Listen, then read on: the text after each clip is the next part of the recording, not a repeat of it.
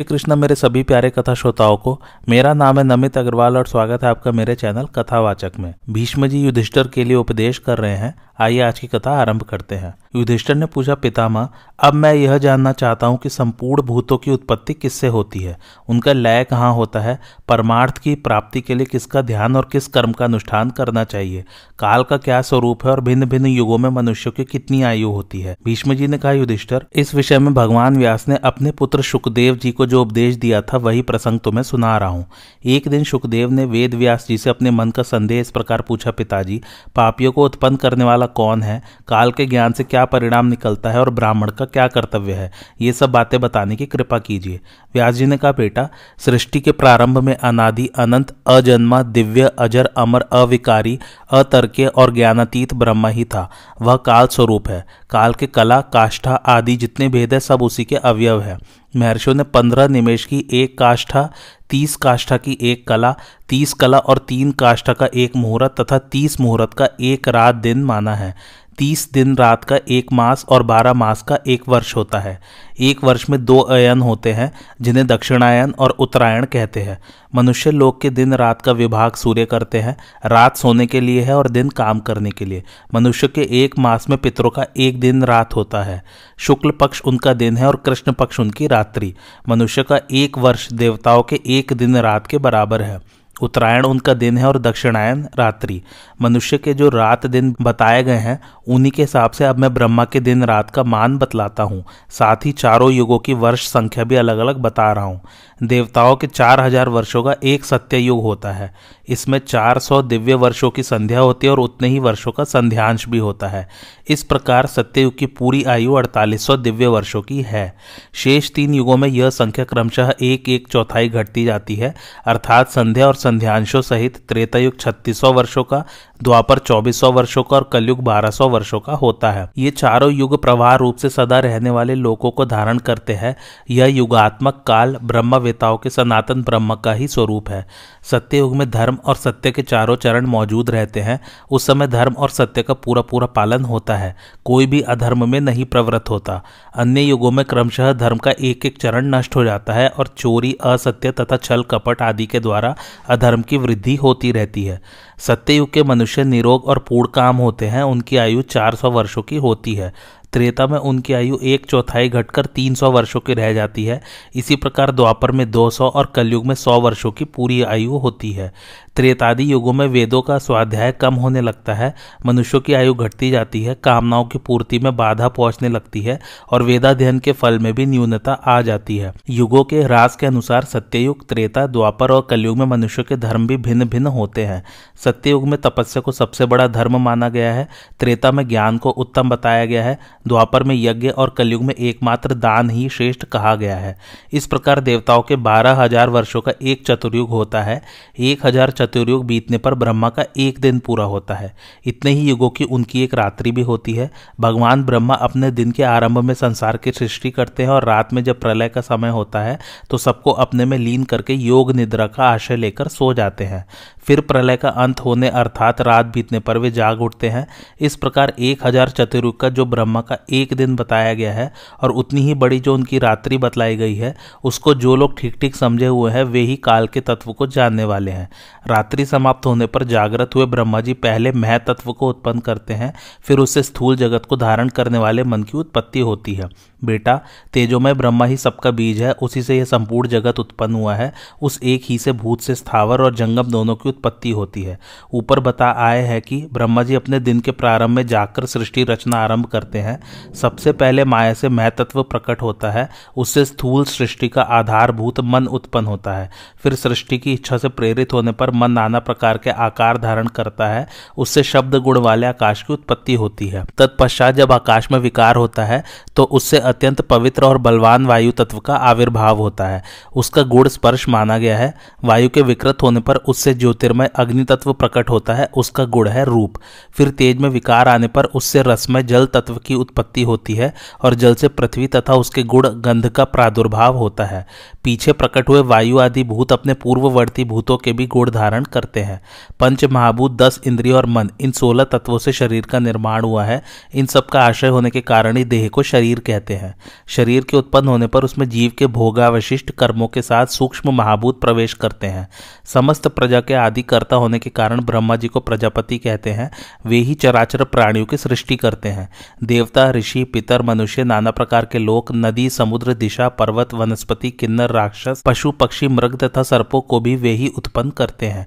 नित्य और अनित्य पदार्थों की सृष्टि भी उन्होंने ही की है। सृष्टि के प्रारंभ में जिन प्राणियों के द्वारा जैसे कर्म किए गए होते हैं, दूसरी बार जन्म लेने पर भी वो उन पूर्वकृत कर्मों की वासना से प्रभावित होने के कारण वैसे ही कर्म करने लगते हैं। एक जन्म में मनुष्य हिंसा, अहिंसा, कोमलता, कठोरता, धर्म, अधर्म और सच, झूठ आदि जिन गुणों को अपनाता है, दूसरे जन्म में भी उनके संस्कारों से प्रभावित होकर उन्हीं गुणों को पसंद करता है और वैसे ही कार्यों में लग जाता है। सत्वगुण में स्थित समदर्शी पुरुष तप को ही जीव के कल्याण का मुख्य साधन बतलाते हैं। तप का मूल है शम और दम। पुरुष अपने मन में जिन जिन कामनाओं की इच्छा करता है, उन सबको वह तपस्या से प्राप्त कर लेता है। जगत की उत्पत्ति करने वाले परमात्मा की प्राप्ति भी तप से ही होती है। तपोबल से ही मनुष्य समस्त प्राणियों पर अपना प्रभुत्व स्थापित करता है। तप के ही प्रभाव से महर्षियों ने पूर्व जन्म में पढ़े हुए वेदों का स्मरण किया। तप शक्ति से संपन्न होकर ही ब्रह्मा जी ने आदि अंत से रहित वेद विद्या का ज्ञान प्राप्त किया और उसे परवर्ती ऋषियों में फैलाया। अपनी रात्रि का अंत होने पर ब्रह्मा जी ने जिन प्राणियों को जन्म दिया, उनके नाम, नाना प्रकार के भेद, तप धार्मिक कर्म, यज्ञ, कीर्ति तथा मोक्ष के साधनों को वेदों के अनुसार ही प्रकाशित किया। ऋषियों के नाम, देवताओं की उत्पत्ति, प्राणियों के अनेकों रूप और उनके कर्म आदि का विधान भी वेद वाक्यों के अनुसार ही हुआ है। ब्रह्मा के दो स्वरूप है, एक शब्द ब्रह्मा और दूसरा पर ब्रह्मा। इन दोनों का ज्ञान होना आवश्यक है। जिसे शब्द ब्रह्मा का पूर्ण ज्ञान हो जाता है, वह सुगमता से पर ब्रह्मा का साक्षात्कार कर लेता है। सत्ययुग के लोग ऋग्वेद, यजुर्वेद और सामवेद में बतलाए हुए सकाम यज्ञों को आत्मा से पृथक देखकर ध्यान योग रूप तप का अनुष्ठान करते थे। उसके बाद त्रेता में जो महाशक्तिशाली पुरुष उत्पन्न हुए, उन्होंने संपूर्ण चराचर जगत को नियम के अंदर रखा। उस समय वेदाध्ययन, यज्ञानुष्ठान और वर्णाश्रम धर्म के पालन की सुंदर व्यवस्था थी। परंतु द्वापर युग में आयु की न्यूनता के कारण लोगों में उपयुक्त बातों की कमी होने लगी। कलयुग आने पर तो वेदों का कहीं दर्शन होता है और कहीं नहीं होता। उस समय अधर्म से पीड़ित होकर यज्ञ और वेद लुप्त हो जाते हैं। बेटा, इस प्रकार तुम्हारे प्रश्न के अनुसार मैंने सृष्टि, काल, कर्म, वेद और कर्म फल आदि के विषय में कुछ बातें बताई हैं। व्यास जी कहते हैं, पुत्र, अब मैं यह बता रहा हूँ कि ब्रह्मा जी का दिन बीतने पर उनकी रात्रि आरंभ होने के पहले किस प्रकार इस सृष्टि का लय होता है तथा ब्रह्मा जी स्थूल जगत को अत्यंत सूक्ष्म करके इसे कैसे अपने भीतर लीन कर लेते हैं। जब प्रलय का समय आता है तो ऊपर से सूर्य और नीचे से अग्नि की सात ज्वालाएँ संसार को भस्म करने लगती है। सबसे पहले पृथ्वी के चराचर प्राणी उन ज्वालाओं से दग्ध होकर धूल में मिल जाते हैं। उस समय यह भूमि तृण और वृक्षों से रहित होकर कछुए की पीठ सी दिखाई देने लगती है। तत्पश्चात जब पृथ्वी के गुड़ गंध को ग्रहण कर लेता है, इससे गंधहीन पृथ्वी अपने कारणभूत जल में लीन हो जाती है। फिर तो जल गंभीर शब्द करता हुआ चारों ओर उमड़ पड़ता है। उसमें उत्ताल तरंगे उठने लगती है और वह संपूर्ण विश्व को अपने में निमग्न करके लहराता रहता है। तदंतर तेज जल के गुड़ रस को ग्रहण कर लेता है और रसहीन जल तेज में लीन हो जाता है। उस समय संपूर्ण आकाश आग की लपटों से प्रज्वलित सा दिखाई देता है, फिर तेज के गुड़ रूप को वायु तत्व ग्रहण कर लेता है। इससे आग ठंडी होकर वायु में मिल जाती है। तब हवा का वेग बढ़ता है और वह बड़े ज़ोर से हर हर आती हुई ऊपर, नीचे तथा इधर उधर चलने लगती है। इसके बाद आकाश वायु के गुड़ स्पर्श को ग्रस लेता है। तब हवा शांत होकर आकाश में लीन हो जाती है और शब्द गुड़ से युक्त केवल आकाश रह जाता है। रूप, रस, गंध और स्पर्श का नाम भी नहीं रहता। तत्पश्चात दृश्य प्रपंच को व्यक्त करने वाला मन आकाश के गुड़ शब्द को जो मन से ही प्रकट हुआ था, अपने में लीन कर लेता है। इस तरह पाँच भौतिक सृष्टि का ब्रह्मा के मन में लय होना ब्राह्म्या प्रलय कहलाता है। इस क्रम के अनुसार संपूर्ण भूतों के प्रलय स्थान भी ब्रह्मा जी ही हैं। इस प्रकार तुम्हें ज्ञान का सुयोग्य अधिकारी जानकर परमात्मा को प्राप्त हुए योगियों के द्वारा जानने योग्य या प्रलय का यथावत वृतांत मैंने सुनाया है। इसी तरह एक एक हज़ार युगों के ब्रह्मा के दिन और रात होते रहते हैं तथा दिन के आरंभ में सृष्टि और रात्रि के आरंभ में प्रलय का क्रम चालू रहता है। व्यास जी कहते हैं, पुत्र, यदि मोक्ष प्राप्त करने की इच्छा हो तो मनुष्य को ज्ञानवान होना चाहिए। जैसे समुद्र की ऊँची नीची लहरों में डूबता उतराता हुआ मनुष्य नाव मिल जाने पर उसके पार हो जाता है, उसी प्रकार संसार सागर से पार होने के लिए भी बुद्धिमान पुरुष को ज्ञान रूपी नौका का सहारा लेना चाहिए। जो ज्ञानी है, वह ज्ञानमयी नौका की सहायता से अज्ञानियों को भी भव सागर से पार कर देता है।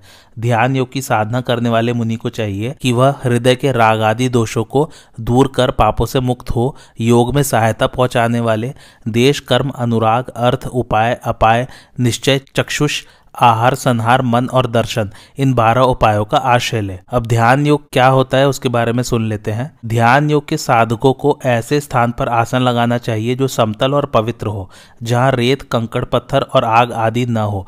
कानों में किसी तरह की आवाज़ न आती हो, दूसरों के रहने का घर न हो तथा सार्वजनिक कुआ, तालाब, बावड़ी या नदी का घाट आदि भी न हो। जो नेत्रों को भला मालूम हो, जहाँ मन लग सके और हवा का ज़ोर न हो। गुफा या ऐसा ही कोई एकांत स्थानीय ध्यान के लिए उपयोगी होता है। ऐसे स्थान पर आसन लगाने को देश योग कहते हैं। आहार, विहार, चेष्टा, सोना और जागना, ये सब परिमित और नियमानुकूल होने चाहिए। यही कर्म नामक योग है। सदाचारी शिष्य को अपनी सेवा और सहायता के लिए रखना अनुराग योग कहलाता है। आवश्यक सामग्री के संग्रह का नाम अर्थ योग है। ध्यानोपयोगी आसन से बैठना उपाय योग है। संसार के विषयों और सगे संबंधियों से आसक्ति तथा ममता हटा लेने को अपाय योग कहते हैं। गुरु और वेद शास्त्र के वचनों पर विश्वास रखने का नाम निश्चय योग है। चक्षु आदि इंद्रियों को वश में रखना चक्षु योग है। शुद्ध और सात्विक भोजन का नाम है आहार योग। विषयों की ओर होने वाली स्वाभाविक प्रवृत्ति को रोकना संहार योग कहलाता है। मन के संकल्प विकल्प को शांत करने का प्रयत्न मनोयोग है। जन्म, मृत्यु, जरा और रोग आदि होने के समय जो महान दुख होता है, उस पर विचार करके संसार से विरक्त होने का नाम दर्शन योग है। जिसे योग के द्वारा सिद्धि प्राप्त करनी हो, उसे इन बारह योगों को अवश्य सिद्ध कर लेना चाहिए। जिसे उत्तम ज्ञान अर्थात मोक्ष प्राप्त करने की इच्छा हो, उसे बुद्धि के द्वारा मन और वाणी को जीतना चाहिए। मनुष्य शूरवीर हो या दुखी, वह इस प्रकार की साधना से जरा और मृत्यु रूप दुर्गम समुद्र के पार हो जाता है। उपरयुक्त रूप से योग में प्रवृत्त हुए पुरुष को यदि ब्रह्म ज्ञान की इच्छा हो तो वह वैदिक कर्म फलों की सीमा को भी लांग जाता है। अक्षर ब्रह्म को प्राप्त करने की अभिलाषा वाले पुरुष को जिस प्रकार शीघ्र सफलता मिल सकती है, वह उपाय मैं बता रहा हूँ। किसी एक विषय में चित्त को स्थापित करने का नाम है धारणा। ये धारणाएँ सात प्रकार की होती हैं। साधक को मौन होकर यम नियम का पालन करते हुए इनका अभ्यास करना चाहिए। अब वो अभ्यास क्या है वो बता रहा हूँ। शरीर के अंदर क्रमशः पृथ्वी, जल, तेज, वायु, आकाश, अव्यक्त और अहंकार, इन सात तत्वों का चिंतन किया जाता है। यही सात प्रकार की धारणा है। इसको इस प्रकार समझना चाहिए। पैर से लेकर घुटनों तक पृथ्वी का स्थान समझकर उसमें पृथ्वी की धारणा करनी चाहिए। घुटने से लेकर गुदा तक जल का स्थान माना गया है। गुदा से लेकर हृदय तक अग्नि का स्थान कहलाता है। हृदय से दोनों भावों के बीच तक का भाग वायु का स्थान है और भ्रू मध्य से लेकर मूर्धा तक आकाश माना गया है। जल आदि के स्थानों में उस उस तत्व की धारणा करनी चाहिए। इसकी विधि यूँ है। पृथ्वी यानी पैर से घुटने तक के भाग में भावना द्वारा प्रणव सहित लम, बीज और वायु देवता की स्थापना करके चार मुखों वाले सृष्टिकर्ता ब्रह्मा जी का ध्यान करें। पाँच घड़ी तक इस प्रकार धारणा करने से पृथ्वी तत्व पर विजय प्राप्त होती है। इसी प्रकार जल के स्थान में प्रणव सहित वम, बीज और वायु देवता को स्थापित करके ध्यान में देखें कि वहाँ चार भुजाधारी भगवान नारायण विराजमान है। उनके शुद्ध स्फटिक के समान निर्मल श्री विग्रह पर पीताम्बर शोभा पा रहा है। वे साधक की ओर देखकर मंद मंद मुस्कुरा रहे हैं। बड़ी सुंदर झांकी है। पाँच घड़ी तक इस प्रकार धारणा करने से सब प्रकार के रोग नष्ट हो जाते हैं। अग्नि के स्थान में भी प्रणव एवं रम, बीज सहित वायु देवता की स्थापित करके वहाँ इस प्रकार ध्यान करें। मध्यान्ह कालीन सूर्य के समान अत्यंत तेजस्वी त्रिनेत्रधारी वरदाता भगवान शंकर सामने खड़े हैं। उनके संपूर्ण अंगों में विभूति शोभा दे रही है। वे बड़े प्रसन्न दिखाई देते हैं। यह धारणा भी पाँच घड़ी तक सिद्ध हो जाए तो आग से जलने का भय नहीं रहता। वायु के स्थान अर्थात हृदय से भ्रू मध्य तक के भाग में पूर्ववत भावना के ही द्वारा प्रणव युक्त यम, बीज और वायु देवता का स्थापन करके उसमें भी अग्नि तत्व की भांति भगवान शंकर का ही ध्यान करें। यह धारणा सिद्ध होने पर वायु की तरह आकाश में विचरने की शक्ति प्राप्त हो जाती है। आकाश तत्व के स्थान में भी प्रणव युक्त हम बीज के साथ वायु देवता की प्रतिष्ठा करके उसमें आकाश के समान निराकार भगवान सदाशिव का बिंदु के रूप में चिंतन करे। अव्यक्त की धारणा में नाद का चिंतन किया जाता है। अहंकार की धारणा में स्थूल देह की आसक्ति का परित्याग करके मैं ही यह संपूर्ण विश्व हूँ, ऐसी भावना की जाती है। इसके बाद योगी को तत्व का साक्षात्कार हो जाता है। आगे की कथा सुनाता हूँ। दूर और समीप के भेद से साथ ही अवंतर धारणाएँ भी होती हैं, उन्हें प्रधारणा कहते हैं। चंद्र, सूर्य, ध्रुव मंडल आदि की धारणा दूरस्थ है और नासाग्र, भ्रू मध्य, कंठकूप आदि की धारणा समीपस्थ है। इन धारणाओं के द्वारा क्रमशः पृथ्वी, जल, तेज, वायु, आकाश, अव्यक्त तथा अहंकार के ऐश्वर्य की प्राप्ति होती है। अब योगाभ्यास में प्रवृत्त हुए योगी के कुछ अनुभव बतलाए जाते हैं तथा धारणा पूर्वक ध्यान करते समय जो पृथ्वी, जय आदि सिद्धियाँ प्राप्त होती है, उनका भी वर्णन किया जाता है। साधक जब स्थूल देह के अभिमान से मुक्त होकर ध्यान में स्थित होता है तो उस समय सूक्ष्म दृष्टि से युक्त होने के कारण उसे कुछ इस तरह के चिन्ह दिखाई पड़ते हैं। प्रारंभ में पृथ्वी की धारणा करते समय मालूम होता है कि कोहरे के समान कोई सूक्ष्म वस्तु संपूर्ण आकाश को आच्छादित कर रही है। यह पहला रूप है, यह चिन्ह है। यह अनुभव इस प्रकार होता है जब साधक पैर से लेकर घुटने तक के भाग में पृथ्वी तत्व की धारणा करता है तो धारणा सिद्ध होने पर उस स्थान का तो लय हो जाता है और वहाँ कोहरा सा दिखाई पड़ता है। उस समय घुटने से ऊपर का भाग और आकाश कोहरे से आच्छादित सा जान पड़ता है। इस स्थिति को पृथ्वी पर विजय पाने का चिन्ह मानते हैं। इसके बाद जब घुटने से ऊपर पायु तक के भाग में जल तत्व की धारणा की जाती है तो वह कोहरा और पृथ्वी का स्थान अदृश्य हो जाता है तथा पायु से ऊपर का भाग कल्पांत के समुद्र में डूबा सा जान पड़ता है। है। यह जल तत्व में भूमि के लय होने और जल तत्व पर विजय पाने का चिन्ह है। इसी प्रकार उत्तरोत्तर धारणाओं में भूतों का लय होता है और उन पर विजय पाई जाती है। जब कोहरा निवृत्त हो जाता है तो दूसरे रूप का दर्शन होता है। वह अपने देह के भीतर तथा संपूर्ण आकाश में जल ही जल देखता है। यह अनुभव जल तत्व की धारणा करते समय होता है। फिर जल का लय हो जाने पर जब वह अग्नि तत्व की धारणा करता है तो सर्वत्र आग की ज्वाला दिखाई पड़ती है। इसके भी लय हो जाने पर योगी को आकाश में सर्वत्र फैले हुए वायु का ही अनुभव होता है। और वह स्वयं भी ऊन के धागे के समान अत्यंत लघु और हल्का होकर अपने को निराधार आकाश में वायु के ही साथ साथ स्थित मानता है। उस समय उसे अपने शरीर का हृदय से ऊपर का ही भाग दिखाई पड़ता है।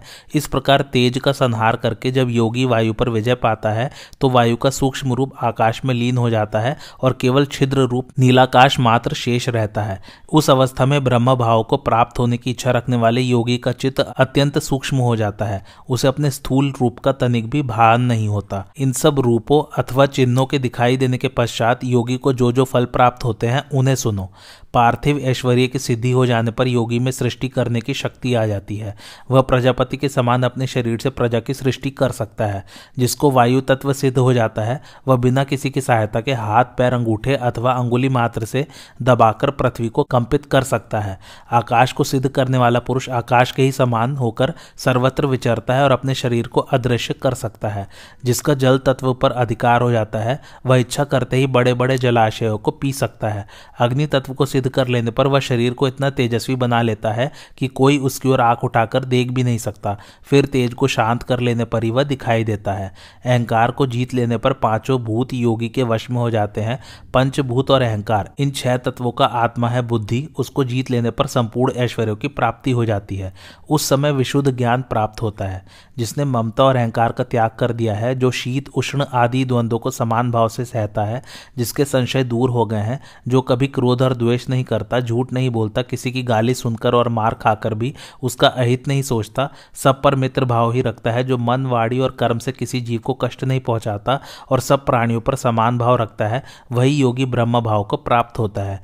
जो किसी वस्तु की इच्छा नहीं करता, जीवन निर्वाह मात्र के लिए जो कुछ मिल जाता है, उसी पर संतोष करता है, जो निर्लोभ निश्चिंत जितेंद्रिय और पूर्ण काम है। सब प्राणियों पर समान दृष्टि रखता है। मिट्टी के ढेले, पत्थर और सुवर्ण को एक सा समझता है, जिसकी दृष्टि में प्रिय और अप्रिय का भेद नहीं है। जो धीर है, निंदा और स्तुति का, जिसके चित्त पर कोई प्रभाव नहीं पड़ता। जो कामनाओं की इच्छा न रखकर दृढ़ता के साथ ब्रह्मचार्य व्रत का पालन करता है, तथा किसी भी जीव की हिंसा नहीं करता, ऐसा ज्ञानवान योगी ही संसार से मुक्त होता है। योगी की जिस उपाय से मुक्ति होती है, उसे बतलाता हूँ। सुनो, योग से जिन ऐश्वर्यों अथवा सिद्धियों की प्राप्ति होती है, उनकी अवहेलना करके पूर्ण विरक्त हो जाना चाहिए। ऐसा करने से ही मोक्ष प्राप्त होता है। इस प्रकार भाव शुद्धि से प्राप्त होने वाली बुद्धि का मैंने वर्णन किया, जो उपरयुक्त रूप से साधना करके द्वंद्व से रहित हो जाता है, वही ब्रह्म भाव को प्राप्त होता है। सुखदेव जी ने पूछा, पिताजी, जिसके द्वारा मनुष्य को जन्म और मृत्यु के बंधन से छुटकारा मिल जाता है, उस ज्ञान का क्या स्वरूप है? प्रवृत्ति धर्म से मुक्ति होती है या निवृत्ति धर्म से, मुझे बताइए?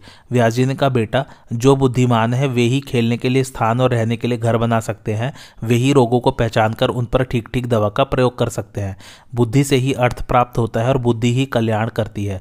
यद्यपि सब राजा एक से ही होते हैं, किंतु उनमें जो बुद्धि में बड़ा चढ़ा होता है, वही राज्य का उपभोग और दूसरों पर शासन करता है। प्राणियों के स्थूल सूक्ष्म या छोटे बड़े का भेद बुद्धि से ही जाना जाता है। बुद्धि ही सबकी परम गति है। संसार में जो नाना प्रकार के प्राणी हैं, उनके जन्म पर दृष्टि रखते हुए उन्हें जरायुज, अंडज, स्वेदज और उद्भिज, इन चार भागों में विभक्त किया जाता है। स्थावर प्राणियों से जंगमों को श्रेष्ठ समझना चाहिए, क्योंकि उनमें चलने फिरने आदि की शक्ति होती है। जंगम जीवों में भी बहुत पैर वाले और दो पैर वाले ये दो तरह के प्राणी होते हैं। इनमें बहुत पैर वालों की अपेक्षा दो पैर वाले श्रेष्ठ होते हैं। दो पैर वालों के भी दो भेद हैं, मनुष्य और खेचर। खेचरों से मनुष्य ही श्रेष्ठ है, क्योंकि उन्हें अन्न आदि भोगने की सुविधा प्राप्त है। मनुष्य भी दो प्रकार के हैं, उत्तम और मध्यम। मध्यम मनुष्य की अपेक्षा विशुद्ध ज्ञान प्राप्त करने के कारण उत्तम मनुष्य श्रेष्ठ है। मध्यम भी जाति धर्म का पालन करते हैं, इसलिए वे अधम मनुष्य की अपेक्षा श्रेष्ठ है। मध्यम मनुष्य के भी दो भेद हैं, धर्म के ज्ञाता और धर्म के अनभिज्ञ। इनमें धर्मज्ञ ही श्रेष्ठ है, क्योंकि उनमें कर्तव्य और अकर्तव्य का विवेक होता है। धर्म के जानने वाले भी दो प्रकार के होते हैं, वेद के जानकार और वेद को न जानने वाले। इनमें वेद के जानकार उत्तम है क्योंकि उनमें वेद प्रतिष्ठित है। वेद के जानकार भी दो तरह के होते हैं। एक प्रवचन करने में कुशल होते हैं और दूसरे नहीं। उनमें प्रवचन करने वाले ही श्रेष्ठ हैं, क्योंकि उन्हें वेद में बताए हुए संपूर्ण धर्मों का स्मरण रहता है, तथा उनके द्वारा वैदिक धर्म, कर्म और उनके फलों का दूसरों को ज्ञान होता है। प्रवचन करने वाले विद्वान भी दो प्रकार के हैं, एक आत्म तत्व को जानते हैं और दूसरे नहीं। इनमें आत्मज्ञ पुरुष ही श्रेष्ठ है, क्योंकि वे जन्म और मृत्यु के तत्व को समझते हैं। जो प्रवृत्ति और निवृत्ति रूप दोनों धर्मों को जानता है, वही सर्वज्ञ, सर्ववेत्ता, त्यागी सत्य संकल्प सत्यवादी, पवित्र और शक्तिमान है, जो वेद शास्त्र का ज्ञाता है और तत्व का निश्चय करके ब्रह्म ज्ञान में स्थित हो गया है, उसे ही देवता लोग ब्राह्मण मानते हैं। बेटा, जो लोग ज्ञानवान होकर बाहर और भीतर व्याप्त परमात्मा और पुरुष का साक्षात्कार कर लेते हैं, वे ही देवता और वे ही द्विज हैं। उन्हीं में संपूर्ण विश्व प्रतिष्ठित है, उनके महात्म्य की कहीं तुलना नहीं है। वे जन्म, मृत्यु और कर्म की सीमा को लांघकर समस्त प्राणियों के अधीश्वर और स्वयंभू होते हैं। भीष्म जी कहते हैं, युधिष्ठर, इस प्रकार महर्षि व्यास के उपदेश को सुनकर सुखदेव जी ने उसकी भूरी भूरी प्रशंसा की और मोक्ष धर्म के विषय में पूछने के लिए उत्सुक होकर इस प्रकार कहा, पिताजी, प्रज्ञावान, वेदवेत्ता, याज्ञिक दोष दृष्टि से रहित तथा शुद्ध बुद्धि वाला पुरुष प्रत्यक्ष और अनुमान से अज्ञात अलौकिक ब्रह्म को किस प्रकार प्राप्त होता है? तप, ब्रह्मचर्य, सर्वस्व का त्याग मेधा शक्ति सांख्य अथवा योग, इनमें से किस साधन के द्वारा तत्व का साक्षात्कार होता है? मनुष्य मन और इंद्रियों को किस उपाय से एकाग्र कर सकता है? ये सब बातें बताने की कृपा कीजिए। व्यास जी ने कहा, बेटा, विद्या तप, इंद्रिय निग्रह और सर्वस्व त्याग के बिना कोई भी सिद्धि नहीं पा सकता। संपूर्ण महाभूत विधाता की पहली सृष्टि है। वे प्राणियों के शरीर में भरे हुए हैं। पृथ्वी से देह का निर्माण हुआ है। चिकनाहट और पसीने आदि जल के अंश और अग्नि से नेत्र तथा वायु से प्राण और अपान उत्पन्न हुए हैं। नाक, कान आदि के छिद्र आकाश तत्व के स्वरूप है। चरणों में विष्णु, हाथों में इंद्र और उदर में अग्नि देवता भोक्ता रूप में स्थित रहते हैं। कानों में श्रोत्र, इंद्रिय और दिशाएँ हैं। जिह्वा में वाक इंद्रिय और सरस्वती देवता का निवास है। कान, त्वचा, नेत्र, जिह्वा और नासिका, ये पाँच ज्ञानेन्द्रिय है और उन्हें विषयानुभव का द्वार बतलाया गया है। इस महान आत्मा का दर्शन नेत्रों अथवा संपूर्ण इंद्रियों से नहीं हो सकता। यह विशुद्ध मन रूपी दीपक से ही बुद्धि में प्रकाशित होता है। परमात्मा शब्द, स्पर्श, रूप, रस और गंध से हीन, अविकारी तथा शरीर और इंद्रियों से रहित है तो भी शरीर के भीतर इसका अनुसंधान करना चाहिए। जो इस विनाशशील शरीर में अव्यक्त भाव से स्थित परमेश्वर का ज्ञानमयी दृष्टि से निरंतर साक्षात्कार करता रहता है, वह मृत्यु के पश्चात ब्रह्म भाव को प्राप्त हो जाता है। ज्ञानीजन, विद्या और उत्तम कुल से युक्त ब्राह्मण में तथा गौ, हाथी, कुत्ते और चांडाल में भी समान दृष्टि रखने वाले होते हैं, जिससे यह संपूर्ण जगत व्याप्त है वह परमात्मा समस्त चराचर प्राणियों के भीतर निवास करता है। जब जीवात्मा संपूर्ण प्राणियों में अपने को और अपने में संपूर्ण प्राणियों को स्थित देखता है, उस समय वह ब्रह्म भाव को प्राप्त हो जाता है। अपने शरीर के भीतर जैसा आत्मा है, वैसा ही दूसरों के शरीर में भी है। जिस पुरुष को निरंतर ऐसा ज्ञान बना रहता है, वह अमृतत्व अर्थात मोक्ष को प्राप्त होता है, जो संपूर्ण प्राणियों का आत्मा होकर सबके हित में लगा हुआ है, जिसका अपना कोई मार्ग नहीं है तथा जो ब्रह्म पद को प्राप्त करना चाहता है, उसके मार्ग की खोज करने में देवता भी मोहित हो जाते हैं। जैसे आकाश में चिड़ियों के और जल में मछलियों के चलने के चिन्ह दिखाई नहीं पड़ते, उसी प्रकार ज्ञानियों की गति का भी किसी को पता नहीं चलता। काल संपूर्ण प्राणियों को नष्ट करता है, किंतु जहाँ काल भी नष्ट हो जाता है जो काल का भी काल है, उस आत्मा को कोई नहीं जानता। परमात्मा ऊपर, नीचे इधर उधर अथवा बीच में नहीं है, वह किसी एक स्थान से दूसरे स्थान को गमन नहीं करता, संपूर्ण लोक उसके भीतर ही स्थित है। कोई भी स्थान उसके स्वरूप से बाहर नहीं है। यदि कोई धनुष से छूटे हुए बाढ़ अथवा मन के समान वेग से निरंतर दौड़ता रहे, तब भी जगत के कारण स्वरूप उस परमेश्वर का अंत नहीं पा सकता। वह सूक्ष्म से भी अत्यंत सूक्ष्म है तथा उससे बढ़कर स्थूल भी कोई दूसरी वस्तु नहीं है। उसके सब और हाथ पैर है, सब और नेत्र है तथा सब और सिर मुख और कान है, क्योंकि वह संसार में सबको व्याप्त करके स्थित है। छोटे से छोटा और बड़े से बड़ा भी वही है। यद्यपि वह सब प्राणियों के भीतर स्थित रहता है तो भी उसको कोई देख नहीं पाता। क्षर और अक्षर भेद से दो प्रकार के पुरुष हैं। संपूर्ण भूत तो क्षर है, अर्थात विनाशी है, और दिव्य अमृत स्वरूप चेतन आत्मा अक्षर है, अर्थात अविनाशी है। हंस नाम से जिस अविनाशी जीवात्मा का प्रतिपादन किया गया है, वह कूटस्थ अक्षर ही है। इस प्रकार जो विद्वान उस अक्षर आत्मा को यथार्थ रूप से जान लेता है, वह जन्म और मृत्यु के बंधन से छुटकारा पा जाता है। व्यास जी कहते हैं, बेटा, तुम्हारे प्रश्न के अनुसार मैंने यह ज्ञान के विषय का यथावत वर्णन किया। अब योग की बातें बता रहा हूँ, सुनो। योग साधना में अग्रसर होने पर मोह, भ्रम और आवर्त आदि विघ्न प्राप्त होते हैं, दिव्य सुगंध आती है, दिव्य रूपों के दर्शन होते हैं, नाना प्रकार के अद्भुत रस और स्पर्श का अनुभव होता है। इच्छानुकूल सर्दी और गर्मी प्राप्त होती है। हवा की तरह आकाश में चलने फिरने की शक्ति आ जाती है। प्रतिभा बढ़ जाती है। दिव्य पदार्थ अपने आप उपस्थित होने लगते हैं। इन सब सिद्धियों को पाकर भी योगी उनकी उपेक्षा कर दे और मन को उनकी ओर से लौटाकर आत्मा में ही एकाग्र करे। नियम के साथ रहे और पहाड़ की चोटी पर शून्य ग्रह या देव मंदिर में अथवा वृक्षों के आसपास बैठकर तीन समय, सवेरे तथा रात के पहले अथवा पिछले पहर में योग का अभ्यास करे। धन चाहने वाले मनुष्यों को जैसे सदौसी की चिंता बनी रहती है। उसी तरह योग का साधक भी इंद्रियों को संयम में रखकर हृदय कमल में स्थित आत्मा का एकाग्र भाव से चिंतन करे। मन को उद्विग न होने दे, जिस उपाय से भी चंचल मन को रोका जा सके, उसका सेवन करे और साधना से कभी विचलित न हो। योग का साधक मन वाणी या क्रिया से भी कहीं आसक्त न हो, सबकी ओर से उपेक्षा भाव रखे, नियमित भोजन करे और लाभ हानि को समान समझे। कोई प्रशंसा करे या निंदा, वह दोनों को समान दृष्टि से देखे। एक की भलाई या दूसरे की बुराई न सोचे, कुछ लाभ होने पर हर्ष से फूल न उठे और न होने पर चिंता न करें। सब प्राणियों के प्रति समान दृष्टि रखें। वायु के समान सर्वत्र विचरता हुआ भी असंग रहे। इस प्रकार स्वस्थ चित्त और समदर्शी रहकर छह महीने तक नित्य योगाभ्यास करने वाले साधु पुरुष को ब्रह्मा का साक्षात्कार हो जाता है। धन के लिए प्राणियों को विकल देखकर उसकी ओर से विरक्त हो जाए और मिट्टी के ढेले, पत्थर तथा सोने को समान समझे। कोई नीच वर्ग का पुरुष अथवा स्त्री ही क्यों ना हो? यदि उसे धर्म संपादन करने की इच्छा हो तो योग मार्ग का सेवन करने से उसको भी परम गति की प्राप्ति हो जाती है। जिसने अपने मन को वश में कर लिया है, वही अजन्मा, पुरातन, अजर, सनातन, नित्य मुक्त अड़ु से भी अड़ु और महान से भी महान आत्मा का दर्शन कर सकता है। महर्षि व्यास जी के उस उपदेश पर विचार करके जो इसके अनुसार आचरण करते हैं, वे बुद्धिमान मनुष्य ब्रह्म के समान होकर परम गति प्राप्त करते हैं। सुखदेव जी ने पूछा, पिताजी, वेदों में कर्मों को करने का भी विधान मिलता है और उन्हें त्यागने का भी। अतः मैं जानना चाहता हूँ कि मनुष्य को कर्म करने से क्या फल मिलता है और ज्ञान के द्वारा कर्म त्याग देने पर उन्हें किस फल की प्राप्ति होती है? भीष्म जी कहते हैं सुखदेव जी के इस प्रकार पूछने पर व्यास जी बोले, बेटा, मैं इन दोनों मार्गों का वर्णन करता हूँ। इनमें से एक विनाशी है और दूसरा अविनाशी, अर्थात क्षर और अक्षर। क्षर कर्ममय है और अक्षर ज्ञानमय। वेद में दो मार्गों का वर्णन है, एक प्रवृत्ति धर्म का मार्ग और दूसरा निवृत्ति धर्म का। इनमें से निवृत्ति धर्म का प्रतिपादन किया जा चुका है। कर्म अर्थात अविद्या से मनुष्य बंधन में पड़ता है और ज्ञान से मुक्त हो जाता है। इसलिए दूरदर्शी सन्यासी लोग कर्म नहीं करते। कर्म करने से फिर जन्म लेना पड़ता है। सोलह तत्वों से बने हुए देह की प्राप्ति होती है, किंतु ज्ञान के प्रभाव से जीव नित्य अव्यक्त और अविनाशी परमात्मा को प्राप्त होता है। कुछ मंदबुद्धि मनुष्य सकाम कर्म की प्रशंसा करते हैं, इसलिए वे भोगासक्त होकर बारंबार शरीर के बंधन में पड़ते रहते हैं। परंतु जो धर्म के तत्व को भलीभांति समझकर सर्वोत्तम ज्ञान प्राप्त कर चुके हैं, वे कर्म की उसी तरह प्रशंसा नहीं करते जैसे प्रतिदिन नदी का पानी पीने वाले मनुष्य कुएँ का आदर नहीं करते। कर्म का फल है सुख, दुख और जन्म मृत्यु। किंतु ज्ञान से उस स्थान की प्राप्ति होती है, जहाँ जाने से सदा के लिए शोक से पिंड छूट जाता है। जहाँ जन्म और मृत्यु की पहुँच नहीं होती तथा जहाँ पहुँचा हुआ जीव फिर संसार में लौटकर नहीं आता। ज्ञान होते ही बिना क्लेश के प्राप्त होने वाले और कभी भी विलग न होने वाले अव्यक्त, अचल एवं नित्य ब्रह्म का साक्षात्कार हो जाता है। उस अवस्था में सुख, दुख आदि, द्वंद्व तथा मानसिक संकल्प बाधा नहीं पहुंचाते। उस स्थिति को प्राप्त हुए मनुष्य सर्वत्र समान दृष्टि रखते हैं, सबको मित्र समझते और सब प्राणियों के हित में तत्पर रहते हैं। अर्थात ज्ञानी और कर्मासक्त मनुष्यों में बड़ा भारी अंतर होता है।